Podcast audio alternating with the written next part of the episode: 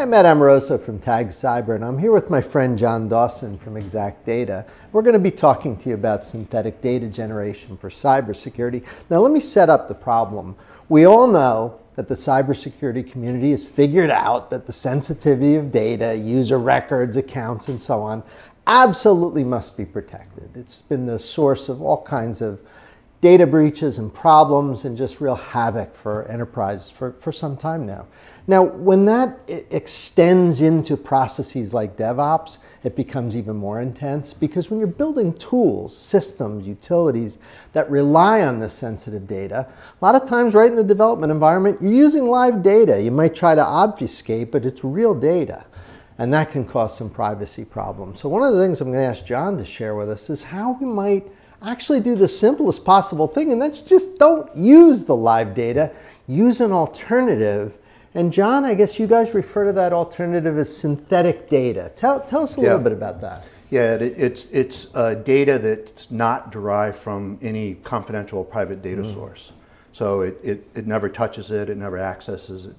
It's, it's totally artificial. Mm-hmm. Um, it's uh, manufactured to requirements and actually mirrors production databases and it's designed for that specific uh, uh, system under test. That's fantastic. Now, what's coming together to cause this to be such an important uh, technique? Yeah, it, and that's what's it's fascinating to me. Um, as you know, we just recently started getting involved in cybersecurity mm, applications, mm-hmm.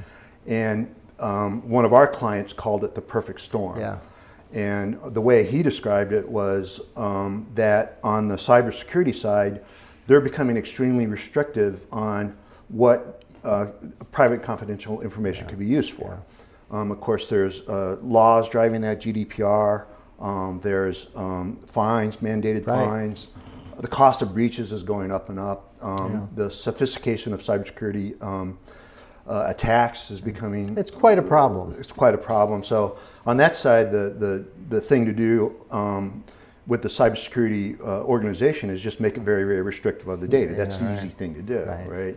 And that creates quite a problem with the, uh, on the technology side because they need that data to do their job. You do. Uh, you can't um, integrate or um, develop products or do software development without access to You have to know databases. if it works. Yeah, you have to yeah. know it works. You yeah. have to be able to test it and integrate it.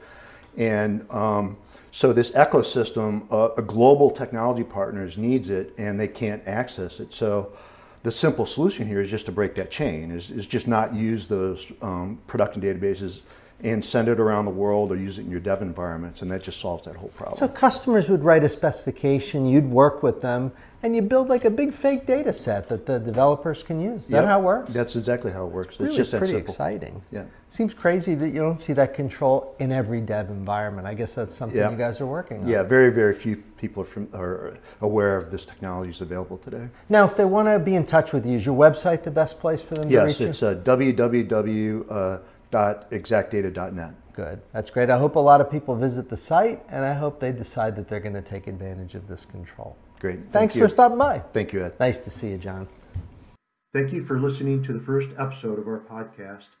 Be on the lookout for future episodes from us, and don't forget to check out the first episode of Edgeworth's new podcast, too.